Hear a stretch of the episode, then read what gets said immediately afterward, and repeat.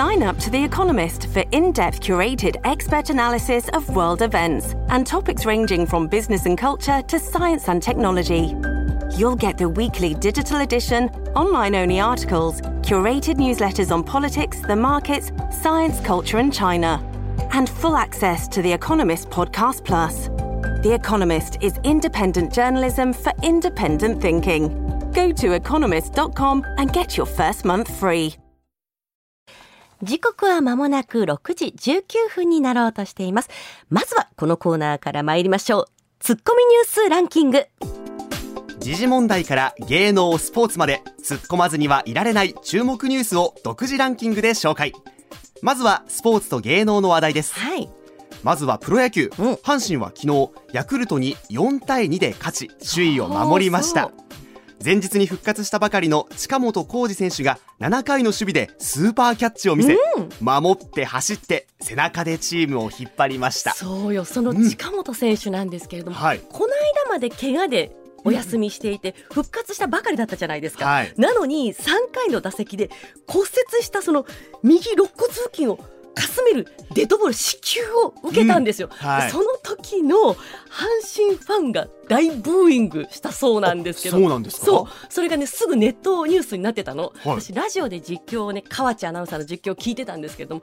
でそれ合わせてネットニュースを見ていたら阪神の大ブーイング発生っていうのがニュースになってたぐらいタイガースのねファンの思いっていうのが熱いよね。やっぱり阪神ファンというのはそういうところに敏感なんですかね？何やってんじゃんみたいなところがねちゃんとブーイングがヤジが飛んだというところですよ。そうでしたか。はい。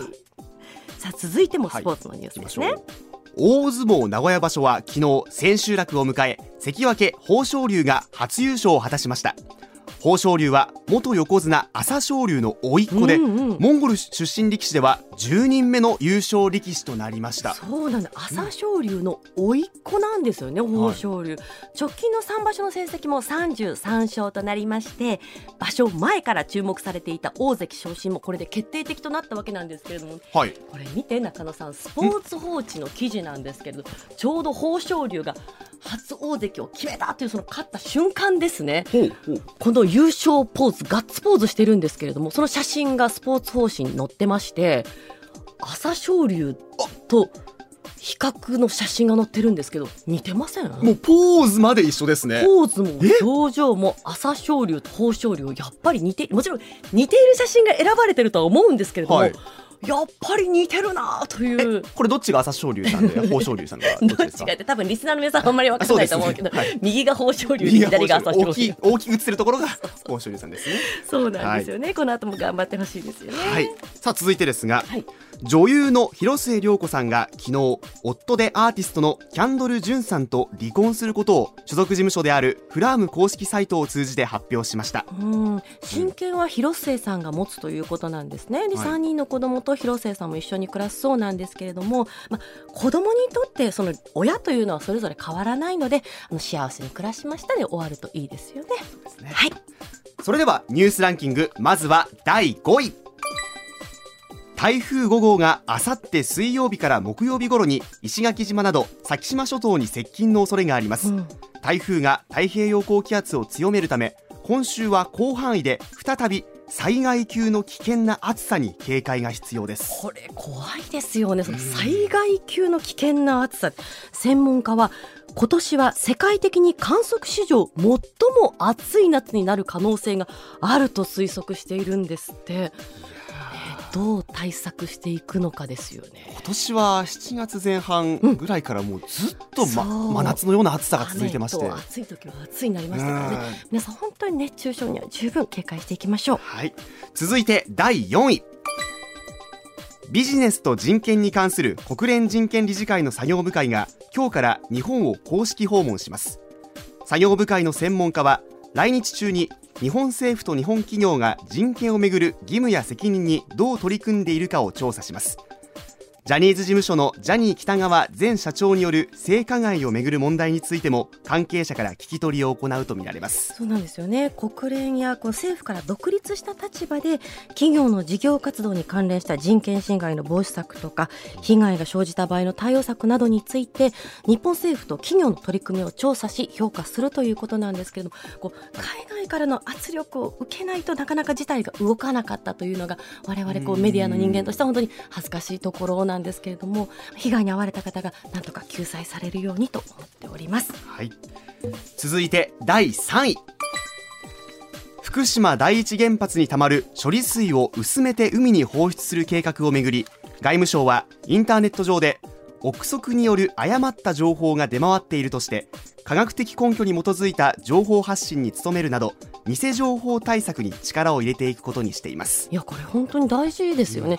ね具体的には AI 人工知能を使って情報収集を行って事実に基づかない情報を見つけた場合には削除を求め反論するとしているんですけれどもその事実をちゃんと伝えるっていうことが本当に大事ですからね。ねはい続いて第2位は昨日関西空港行きの JR の列車内で乗客や車掌合わせて3人が刃物で切りつけられ37歳の男が逮捕されました。乗客とトラブルになったという趣旨の供述をしているということです。ちょっとこれはびっくりしましたよそうです男は被害者とは面識がないということで大阪府警は無差別で襲った可能性があるとみて調べているそうなんですね。こういったもう事件というのは防ぎようがないですからこれはもう本当に自分の身の守る行動を取るしかないというところですそうね。ですね続いて第1位は読売新聞社が21日から23日に行った全国世論調査によると岸田内閣の支持率は2021年10月の内閣発足以降最低の35%となりました。一方毎日新聞が22日23日に行った全国世論調査では岸田内閣の支持率は28%となっています。そうなんですよ。読売新聞の調査では前回の調査から6ポイント下落、はい。毎日新聞の調査でも前回6月の調査から5ポイント下落しているんですよね。下落理由がどこにあるのかマイナンバーの問題なのかあるいは増税の不安なのかちょっと分かりにくいところですけれども、まあ、なんかちょっとずりじりじりと下がっていっているという感じですよね。ですねさあこの後は深掘りツッコミ解説になります。西村麻子のえー、なあ MBS ラジオがお送りしています。時刻は間もなく6時27分になろうとしています。ここからは深掘りツッコミ解説です。今朝は数量政策学者の高橋洋一さんです。おはようございます。おはようございます。よろしくお願いいたします。おはようございます。そしてですね、今日は石田英二さんも一緒にお話を聞いて高橋先生、おはようございます。石田です。よおはようございますろしくお願いいたします。はいはいこの3人でお送りいたします。よろしくお願いいたします。いや、今週はですね、東北から九州を中心に猛烈な暑さが、災害級の暑さが予想されています。東京都心や名古屋市、大阪市などで連日のように最高気温35度以上の猛暑日となっていまして、うだるような暑さが長く続くということなんですね。埼玉県の熊谷市や京都市など関東から近畿の内陸部を中心に最高気温が40度に迫る体感超えの暑さとなるところもありそうです。引き続き熱中症にはご注意くださいということなんです。もうこれ聞くだけでも暑くなりそうですよね。高橋さん、もう熱中症本当大変ですもんね。何あのなったこととかあります？あります。あ、本はい。当に？ええ、いつですか？え、えっ、と、去年か一昨年か忘れちゃったけど、まあ、はいあの、コロナの時になりましたよ。あら、なりましたよ。何をしてて結構大なああの、えっ、とね、おお彼岸でね、お墓参りしてる時でしたね。えへそらそうやな。そうか、お日がえじゃあなんとなくその時覚えてるんですか？あこれえ倒れるまではいかなかっ実はよく覚えてないんですよ、ええはっきり言えば。危な。た。危ない、危ないんですよ。だから、ね。あのなんかみんなあのなんか水飲めてなんとかって言ってるんですけどね、はいあれはね意識のある時の話なんでね、うんあのねんあのそれを超えるともうん全然わかんないですよ。もうこう体内の水分量がすでに減っちゃっているから、なんか水分量の話と違うかもしれないですね。あのねはあ体調がいい悪いってだと思いますね。あそう体温が上がりすぎるんだな。へえ、そうなんですか。うん、だから案外あれですよ、なんか、あの、そ、そばに、えっ、と、うちの、えっ、と、かみさんがいたんですけどね、うんそれだから気がついたんです。けど、いなかったら危なかったですよ。本当ですよね。ちょっと一人で墓場で倒れてたかもしれないという恐怖ですよね。もう本当にそういう感じですね。ねえ。あの、い、い、い、い、うちに帰ってきてからなんですけどね、うん。うち、に帰ってから気分悪くなって、あれっていう感じでもうちょっとわかんなくなっちゃいました。考えてみたらお墓なんてさ、うん。そこから遠赤外線出てるわけやからあそれあ、は危ないですわ。ね余計にね考えたら体の内部から温まりそうですもんね。そうそうそうそうそっかそっか。あ、本当お墓参りの時も注意ですね。いやもうそのご経験からも対策ちょっとどんなことを考えられてます？高橋さ。うんん、対策は基本的には外に行かない。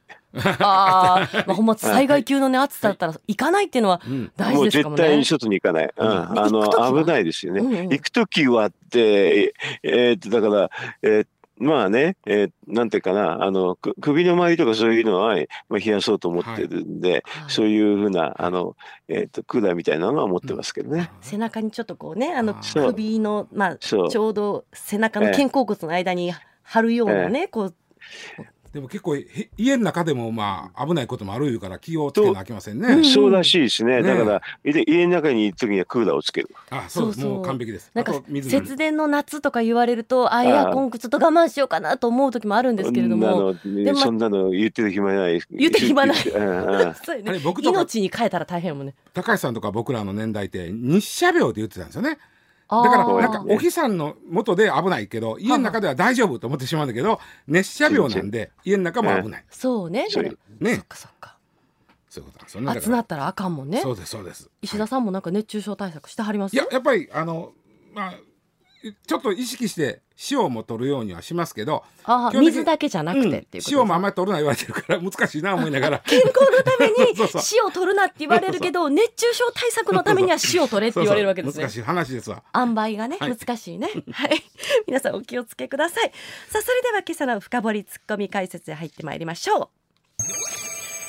続くマイナンバー騒動、マイナンバーカードの本当の目的は？自民党の平井元デジタル大臣は20日、来年の秋に廃止予定の紙の健康保険証について、本人確認ができないことなどを理由に年間およそ500万件の差し戻しが起きているとしてマイナンバーカードとの一体化の必要性を訴えました。平井元大臣は現行の紙の保険証は年平均20億回使われていておよそ500万件本人確認と違うんです。医療機関への差し戻しが毎年起きているんですと平井元大臣はテレビ番組でこのように指摘した上で紙の健康保険証では使い回しや外国人による不正利用なども起きているとして問題解決のためにもマイナンバーカードとの一体化が必要だと強調しました。報道が続くマイナンバーカードについて今朝は海外とのセキュリティの比較そしてマイナンバーカードの本当の目的について高橋さんに聞いていきます。まずは高橋さんこの平井元大臣のコメントについてはどう感じました？よようやく政治家の人がこういうこと言うようになりましたね。なんかね、まあ、この、私もこの話あの、使い回しの話するとね、あの、そんなのは、えっ、と、厚生労働省のデータもないでしょってすぐ言う人いるんですよ。はい。まあ、これ、あの、はっきり言えば共産党の人なんかみんそういうふうに言うんだけどね、うん。そんな、そんなデータなんかあるに決まっててね、ずっと昔からこんなの分かってて、まあ、5、600万件あって、あの、その、その処理のために、実際1000億円使わ使われてるって分かってるんですよ。うんうんうんうんだからその、それがなくすって、だってもともとあの、紙の保険証なんて、ほら、あの、顔写真もないでしょ？うんで、あれ、通名オ、通名 OK なんですよね。あれなのは、だから、うん、あの、だから、あの、た、例えばね、あの、ほら、外国人の学生が来た時に、うん。健康保険に入ってなくたって、あの、保険証使い、使い回ししてるっていうのは、それは知ってましたよ、私も。だからそれで、えーまあ1000億円っていうね、以上のお金が実は毎年使われてるっていうのも知ってましたからね。まあその、そのためにう、ん。あれでしょうね、紙の保険証をなくすというふうな話っていうのを、まあね、狙ってて、それで、その、まあ、いその一つですけどね、うんうんうんえっ、と、マイナンバーをその保険証代わりにする。まあ、正確に言うと保険証代わりにもなんないんですけどね、あれはね。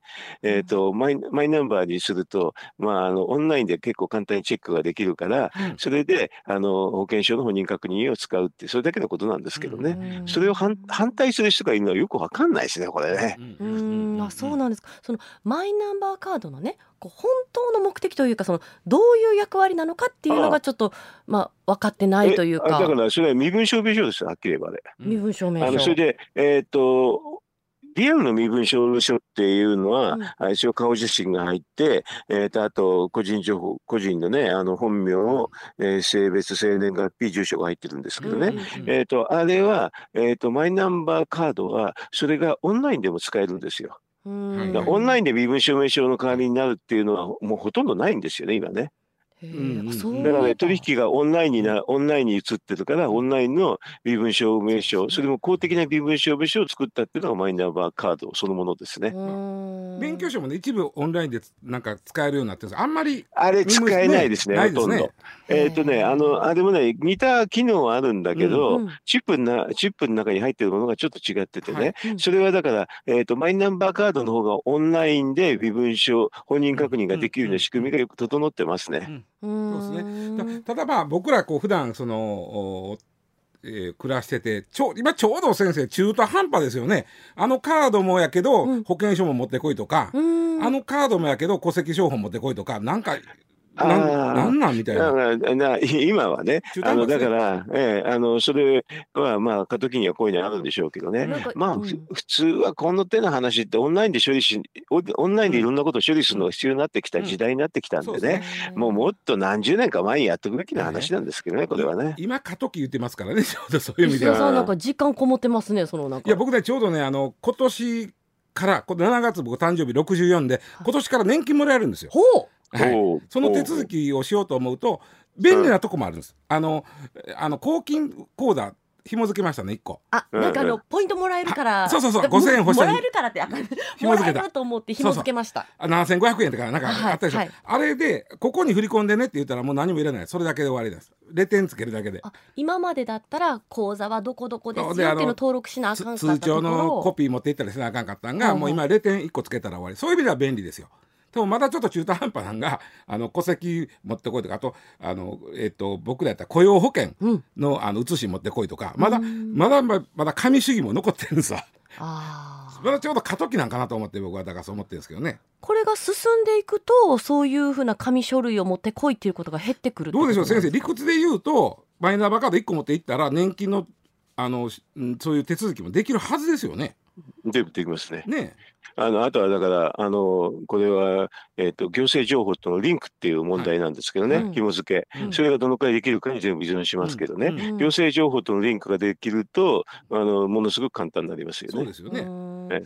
よく言われるその一般の我々市民とかえなんかこう情報がいろいろこう政府とか国に漏れちゃって嫌なんじゃないのまっていう間違い。でも国に漏れるってもう知ってますよ、国 は国は。知ってますね。それをだからどうやってリンクするか。あだからこれね、マイナンバーカードの問題ってほとんどマスコミがね、無知でね、マスコミの説明が違ってるって、もうほとそれがほとんど。すみませんごめんい。やでもほんまいや、本当ですよ。だって知らないで喋ってんだもん、みんな。だって、あの、だって、じょ情報で漏れるって、もう漏れてますって知ってると。それをどうやってリンクするかだけの話ですよ。だって逆逆に言うとね、情報がね、あの、マスコミが知らなかったらね、いかなるあれじゃないですか、あの話も、あの、処理できなくなっちゃうじゃないですか。うん。それはおっしゃる通りで僕の情報知らんかったらなんで僕に年金出せるんだいう話ですからね。そうですよ。だからみんな知ってるんですよ。そんなん知ってるんだけど、うん。各省ごとにバラバラで、あの、リンクがされてないから、だから例えば本人の人に何かを出してくださいっていろいろ頼むってだけなんですよ。そうそうそうそうそう。あーなるほどね。そう。だから過渡期なん。だけど。時なんだ。から、あの、いろいろと紐付けが終われば、もう何を頼む必要ないですよ。それをだから、あの、本人確認ができる、オンラインで本人確認ができるうん。マイナンバーカードさえあれば、うん。もうそれで全て終わりますよ。だからおそらく西村さんが年金もらうときは、マイナンバーカード1個持っていったら手続き済むはずやと僕は思ってるんですけどいねけるかな？うん。西村さんがねうん。あと何年後？はそうですよ。今45だからあもうもうあとあとあー20年後や。20年後。いけます？まあでもひょっとしたら、あの、うん、20年じゃ、その頃は平均寿命伸びてるから、うん。あの、多分、あの、25年だと思いますけどね。ちょっと待って。それは支給期間の話時期の話そうそうそうそう、うん、それはそう。時期が伸びるっていうこと？だって、それはしょうがないですよ。みんな長70生きす歳ぐら。いるから。までは働かなあかんってこと？働かにあかんって、だって、100歳ぐらいまで生きるんだからしょうがないじゃないでしょ怖い。そうなんよ。そっか。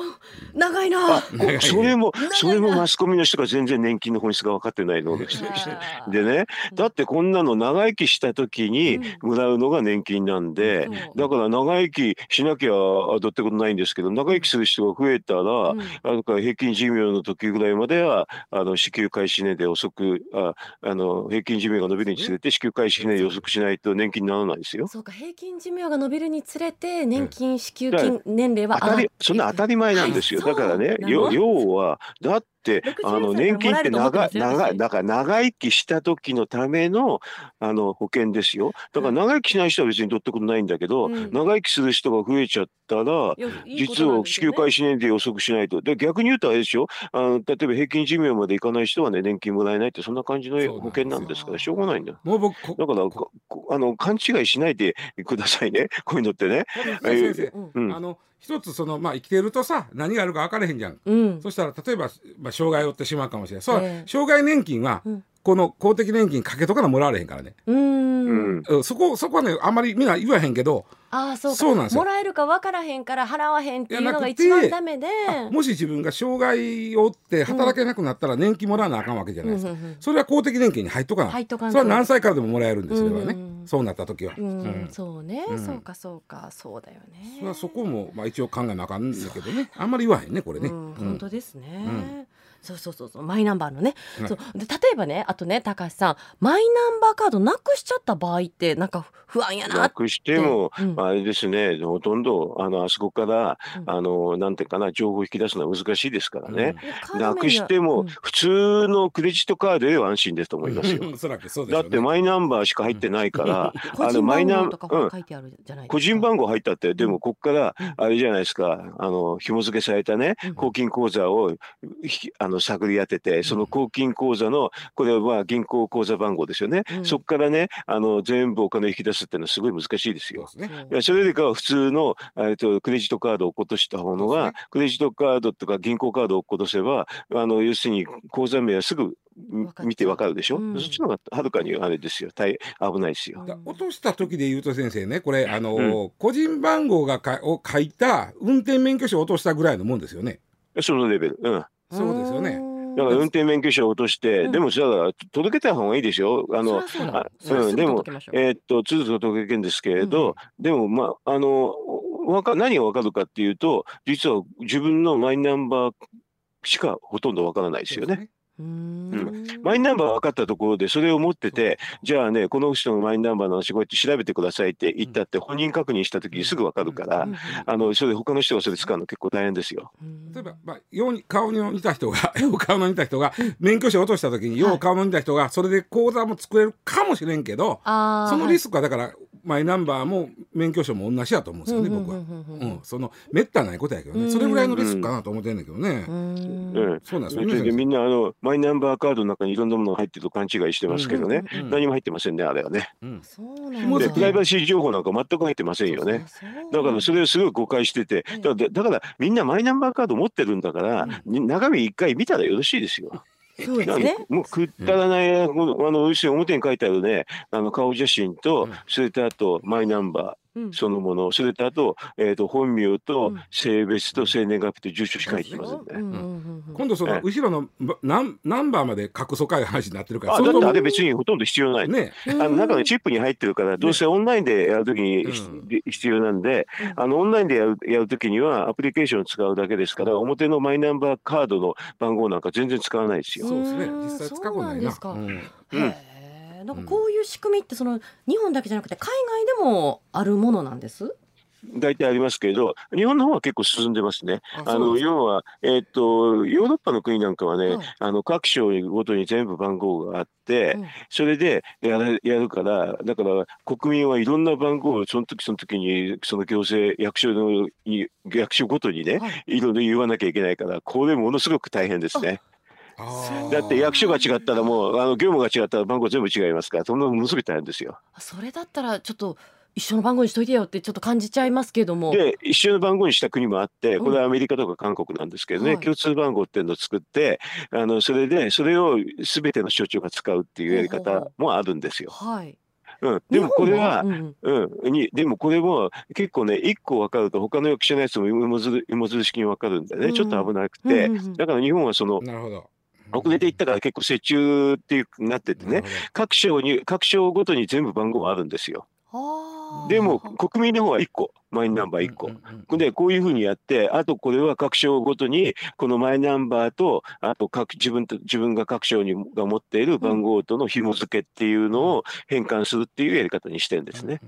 これオーストリアなんかなんかそうなんだけど結構新しい国はこういうやり方が多いです。なんか今の説明を聞くとその、まあ、私たちの利便性の面と安全性の面が両方担保されてるのかなという感じです、うん、だからあの、えー、っとマイナンバー分かったところで各省の番号は普通の人は分かんないでしょ、うんうん、だからそれはあの変変換っていうのがってああってね。この変換コードっていうのはもうものすごくあのセキュリティきついから、うん、あのだからマイナンバーを落としたところで実は健康保険組合番号とかそういうのはなかなか分かんないようになってるんで、うん、そういう意味では結構安全なんですよ。あれね先生ねなんかいろんなマイナンバーカードの紐付けがうまいこといけへんだとかいう話があって、まあ、怒られたえ大臣が怒られたりしてはりましたけども、ね、あれは、そのマイナンバーの、うん、マイナンバーカードの番号と例えば健康保険の数字との紐付けっていうことを人のもう言ったら、人が人がやってるからですよ。あれ、健康保険保険組合ってんでやってるんですよ。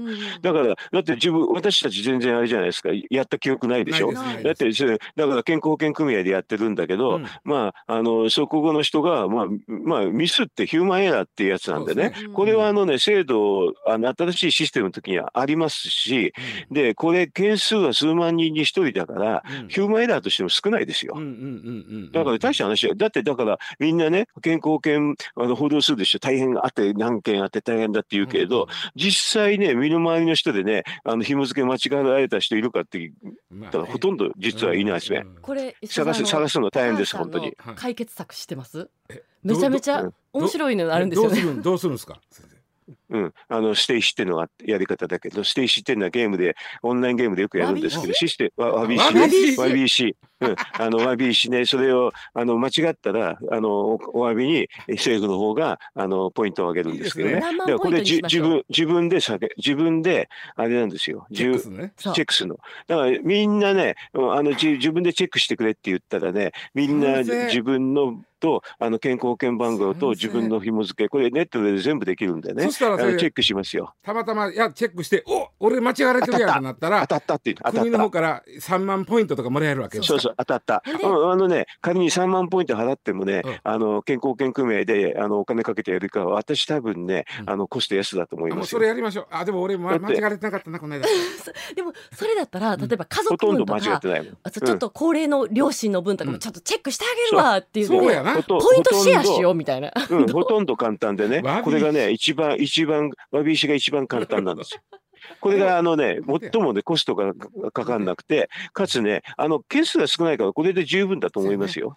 普通間違ったら、なんで間違えてんなんだけど、お前ラッキーやな、なるやもんね。間違ってたらめっちゃええやん、みたいな。わび石もらえんやろ、みたいになる。わび石ってほとんど当たんないからね。当たらへんですね。だからほとんど、ほとんど当たんないから、当たんないから実はコストが安くなるんですよ。うんそうね。これがね、みんな間違ってたら、ね、そうそう。わび石だらけになったら大変もうわび石で、そうだったらものすごくお金大変でしょ？なるほど。うん、でもなんか多分ねあの数万人に一人だからこんなのね、うん、本当に大したお金お金じゃないですよ。でもこれ。これ面白くないですか、うん、この方法。でも俺外れ分かってるからな。外れ大体外れますよこれは。がっくりきますけど外れだけど。まあそれでもそれはそれは宝くじみたいなもんだからしょうがないでしょ、ね、これ、ね、でもそういうちょっとなんか楽しみにこう変えてしまう方が人を動かせる気がする、う。ん、こんなの簡単に解決するのにねなんか、あの新規臭いやり方でねなんかみんな説明するなと思って私はおおおかしいんですよ。これおかしいっていうかね 奇妙奇妙ですこれ。ね、いいなそれ。いいね。このワビース作戦がいいんじゃないかという、はい高橋さん前の意見でした、ありがとうございます。それではここでちょっと一旦お知らせを挟んで。また続いて深掘りつかみ解説です。西村麻子のえー、な MBS ラジオがお送りしています西村あさこの「えー、なー」MBS ラジオがお送りしています。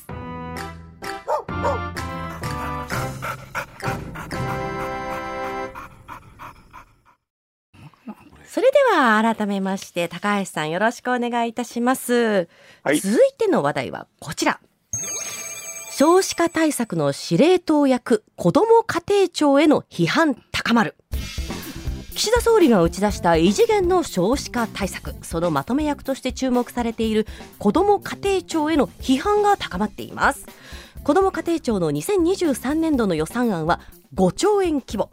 現在進められている政策は子どもや育児中の家庭を応援するために SNS で情報発信したりシンポジウムを開いたりする子ども真ん中アクションだったり子ども連れの人や妊婦が国の施設などを優先的に入場できる子どもファストトラック。そして若者が子ど子育て家庭を訪れて育児の経験談を聞く家族留学などがあるんですけれどもこれらの施策についてそれで子どもが増えるのか他にやることはないのか5兆円使ってそれかよなどの厳しい批判が出ているということです、高橋さんこの批判をどう見ていますか？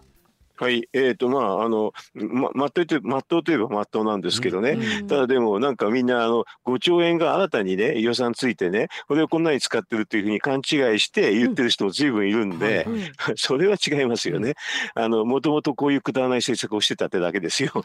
あの要要はだって子ども家庭庁っていうのは厚生労働省がほとんどその部署を持ってきてるだけですからね。はいはい、だから要するに昔からこういうふうなあのちまちました話をしてるってだけなんですよ。それをだって、だって、うん、もうだって今まであれでしょ、200人ぐらい確か厚生労働省から来てますけどね、はいあの部署1個も、厚生労働省のやつを持ってきてるだけだから、うん、そこで使ってた予算が子どもあの家庭庁になって、あの今まで厚生労働省って大きな予算の中でばれなかったっていうかね、分かんなかったのがね、今回ね、表にで、で、で、あの、要するにあの切り抜きっていうか切り出しされたんでね分かりやすくなったってだけですよね。でもなんかその今のねなんか政策聞いてもそれを聞いてよし子供もって思えるかって言われたら思えないもとそうそうもともと出生率高めるっていうのは結構ね難しい政策なんですよ。はい、でこれみんな簡単にねあの手当てすれば高まるってすぐ言う人いるんだけど、まあ、こういうのって実はねエビデンスベースとポリシーメイキングっていうねあのエビデンスとベースだから EB、えー、ポリシー PM というやつでね、あのいろんな国でみんな行われてるんだけど、要するにこの政策するとどのくらい効果がありますよってことをね事前にね数量的にチェックするっていう仕組みがあるんですけどね、そういうので見ると、そう。それじゃなくて結構みんなねこうこう子育てとかそういうのってイメージで語りがちなのね。はい。なんか個々でちょっと状況が違うから。雰囲気。はい、そうそう、イメージ、雰囲気。うんうんうんうん。うん、あだからす結構ねあの少子化対策って難しくて、うん、えっ、とどの何やったらどのくらい効果があるかってことを計測するのすごく難しいんですよね。うん、ででもねそれ数字がありましてね例えばねこの予算5兆円で全部あのいろんなあの児童手当とかなんか使った使ったとしてもね、えっ、と出生率で0.05%ぐらいしか上がらないです。0.05ですか。5兆円使っても出生率は0.05。それもねものすごく上がるか上がらないかよくわかんないレベルの話なんですよ。今1.26何倍だっけ？1.3とか言うんでしょ？そんなもんですね。それが0.0いくつだからもうあのまあ本当に誤差の範囲ですね。うん、だからこれね、まあだから難しい政策であることは間違いないの。だから結果的にはね、今まで厚生労働省もね、雰囲気でやってたから、こういうくだらないのが結構多いのも事実です。これ僕今先生の話聞いて思ったんが、その厚生労働省の一部門が子ども家庭庁に来たと、その時にこういう施策も持ってきたんで、それはそもそも使ってた、えー、お金がこれぐらいですよということだとしたら、これもその施策ごと持ってこんとね、うん、新しいこと考えたらいいのにと思うけど考えてないいやいやかんかんあ無理でしょう。だってあの政策その部署とね、うん、人員と予算がそのままあの厚生労働省からポンって子どもあの家庭庁に看板書いただけでも。例えばね、うん、この施策をちょっと考え直して、うん、これはちょっとつまんないからあんまなかったな、別の消化それは、えー、っとエビデンスベースとの話は、あのこのね小倉さんってね実はそれの専門家のはずなんですよね。だからねそういうのを全部あのエビデンスベースポリシーメイキングの原則で見直せっていうふうに言ったら結構かっこいいんですけどね。言った。言ってない。言ったら言ってない。だって無理でしょ、そんないきなりだから。えー、でもそれだったらちゃんと基づいて言ってほしいけどな。これは効果なかったからやめようとか、うん、新しくしようとか。ちょっと私が持った担当大臣だったらねそういうふうなあのねなんかちょっと変わった感じでねそれでちょっと科学的なことを言いますけどね、うん、彼はそこはあんま言わないんだよねそういうのは。例えばね、まあ、シンポジウムを開いたらどこだけどこだけそのシンポジウム開くことで子供が増えるのか分かりませんけど、うん、シンポジウム開くというのはそれだけでまたいろんなそこにぶら下がってる仕事があって、うん、いろんな利権もあるちゃうかと僕らが思ってしまうんで、うんうん、それはそうですよ。だからこんなもの開くと意味がなくてこれポリシーベースとエエビデンスベースという話にしたらね、多分効果ないって出ちゃうから、だからこういうので見直しますとか言ってね、あの当面はあのちょっとやめますとか言ったら結構かっこいいないなとと私なんか思いますけどね。なんかね、それこそ私は子供を持つ持たないって考えた時にちょうど私言われてたのが子供が小学校から大学までかかる教育費、うん、これが、たとえずっと国公立に通わせても大体700万から800万ぐらい、うん、で私学に通わせたら2000万って言われて、うん、ゾッとしたんですよ。でいやそら無理やで。いやそれと塾代とか入れたらもっとかもよ。そうなんです。うん、でそうなの。で、うん、これは学校だけでしょ。でそれ生かそうと思ったら、うん、今度塾通わせてえ習い事も一つ習わしたかったら、えいくらかかるんって思って怖いって思ったんですけど、この感覚がなくならない以上出生率って上がらないんじゃないのって思うんですけど。うん、あのそうですよだから、えー、その中でも一番その打率のちょっと高いやつね、ちょっと高いやつで考えると、うん、えっ、と、若い者の世代の所得を増やすっていうのが結構かあの上がる確率高いんです。こっちの方が。うん、所得を増やすですね。今の若い世代の所得を上げる。これはでも子育て以外の意味でもやったってほしいですね。だって景気の意味でもね。うん、だからあの例えば今だったらね、うん、この子育ての話するか、えっと3兆円ね実はね、えっと昨年度の税収は見込みより多くなっちゃったんですよね。そうでしたね。でこの3兆円をね、あの公金口座に紐付けたマイナンバーカードで公金口座に紐付けたその公金口座に入れてあげるとかね。はいはいはいはい、こういうものがはるかに効果が高い可能性があるんですね。うん、うんそうなんだ。そうそれはもう絶対うん、なんせ若い子の給料が上がってないことは間違いないわ、間違いない、うん、ここもう何十年と上がってないし、うん、それこそ例えば大学するのにお金借りて、学校のローン組んでから社会に出てたら社会に出た時点でもうちょっと借金返さなあかんっていう状態やったら。基本給聞いたらねえ？僕らの時から大して変わってへんぞと思ってしまう石田さんが入社した時何年前？えっと40年前なんですけどその時の基本給14万ぐらいだと思うんですよ。はい、でもまあちょっと何年か頑張ってたら20万あ20万あったら嬉しかったなみたいなあって、今基本給20万ないある人ってそんなにないわけでね。うん、ないですね。うん、鼻からね。はいはい。うん、やっぱそれ上がってないなと思って。奥田さんのうちってね、うん、あの実家が医者でね、うん、あのすごい金持ちなんだよね。うん、それでね、そうそう、奥田さんはあの要するに兄弟たくさんいるんですけどね、それでもね、あまあお父さんがすごく面白い人だったから、まああのたくさんいるんですよね。それだからね、でななぜなぜそういうふうにできたかっていうと、金持ちだからですよ。そうですね。はい。昔の話ですからね、これね。もうね、あの解解消がある人だから、ものすごくお金持ちだから、こういろんなところに子供たくさんいるんですけどね。でもそれはみんないい、それは別にいい話。で、別にちゃんと食わしてて、あの、遺産分与をしてんだから問題ないじゃないですか。認知もしてね。そう。そうですよね。あの、ええのか？本人がええなったらいいのか、うん、でもその若い子たちがちゃんと経済的に豊かであれば、うん、普通にその子供を産むことに出生率をがちょっと上がってくるとかさためらわなくて済むということなんですよね。まあ今先生おっしゃった倫理的な話置いといてそこはちゃんとしてるからという話で、倫理的な話置いといて、そうそうそれはただそれは思いますわ僕も。ほんまに。昔の人のそういうあのかいいわゆる解消というかな、まあちゃんとしてたとこありましたよね。やっぱそう暮らしていくのにお金かかるもんね。そうやもんな。そやな。なんか。まあでも本当に若い人の給料は上げた、でね今チャンスやと思うんですよね。僕本当に。ですよ。もう今なんでなんで？この間あの熊本の半導体の工場派遣社員の時給3000で募集してるんですよ。チャンスよ。台湾の会社の半導体の。おそらく。で、えっとまあ、派遣会社でどこに派遣するかは書いてへんけど、おそらくそこやと思うんですよね、うん、あと例えばあの今度今門真にあのコストコできますやん、はい、ね。あそこも最低時給は1500円からなんですよそんなでも周辺が困ってるんですあれそんなことされたらうち、うん、あれみたいなこともあるくらい、うん、みんな今時期最低時期上がりだしてるんで、うん、先生チャンスですよね今。そうだそうですよ。だって物価が上がってるってことは賃金が上がる可能性あるってことじゃないですか。うん、チャンスなんですよ今本当に。じゃあこのままちょっと若い世代にもまあ給与が上がっていく可能性があるだこれ黙っててもいいんですか？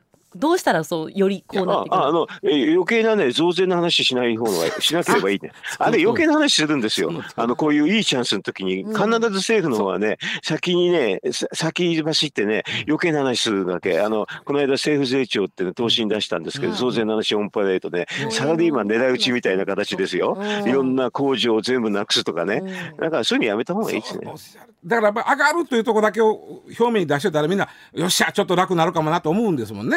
うん、また上がるときに上がってってネガティブに報道するんでしょマスコミも。だからねいいじゃないか給料上がるんだからって言えばいいじゃん。給料上がるのはいいことですよ、うん。ね、いいことですよ。とってもいいことましてやその、うん、若い人の給料がこれ上がるという話なんで、うん、とってもいいことやなと思ってるんですけどね、なるほどね。じゃあまあ逆に今がチャンスなんやでというところなんですね。だから物価上がってるっていうのはチャンスですよ、うん、はっきり言えば。だってあれ、上がってるんだから、要するに、あのなんかみみりが多くなってて、あとはだからそれをどうやって分配するかってだけでしょ。うん、そうですね。うん、そうか。このタイミングを逃さずなんとか出生率上げるのにもつなげていくためにも若者の賃金上げていかなあかんっていうところ。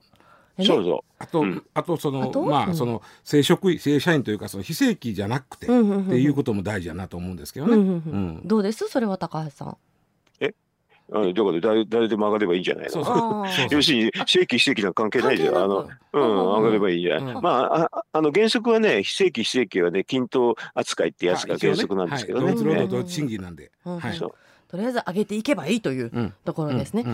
わかりました。ありがとうございます。今日はあの高橋洋一さんにいろいろお話を聞いてます。うん、テーマね二つになっちゃいましたけれど、また来週も高橋さんよろしくお願いします。よろしくお願いします。ありがとうございました。はい、どうも。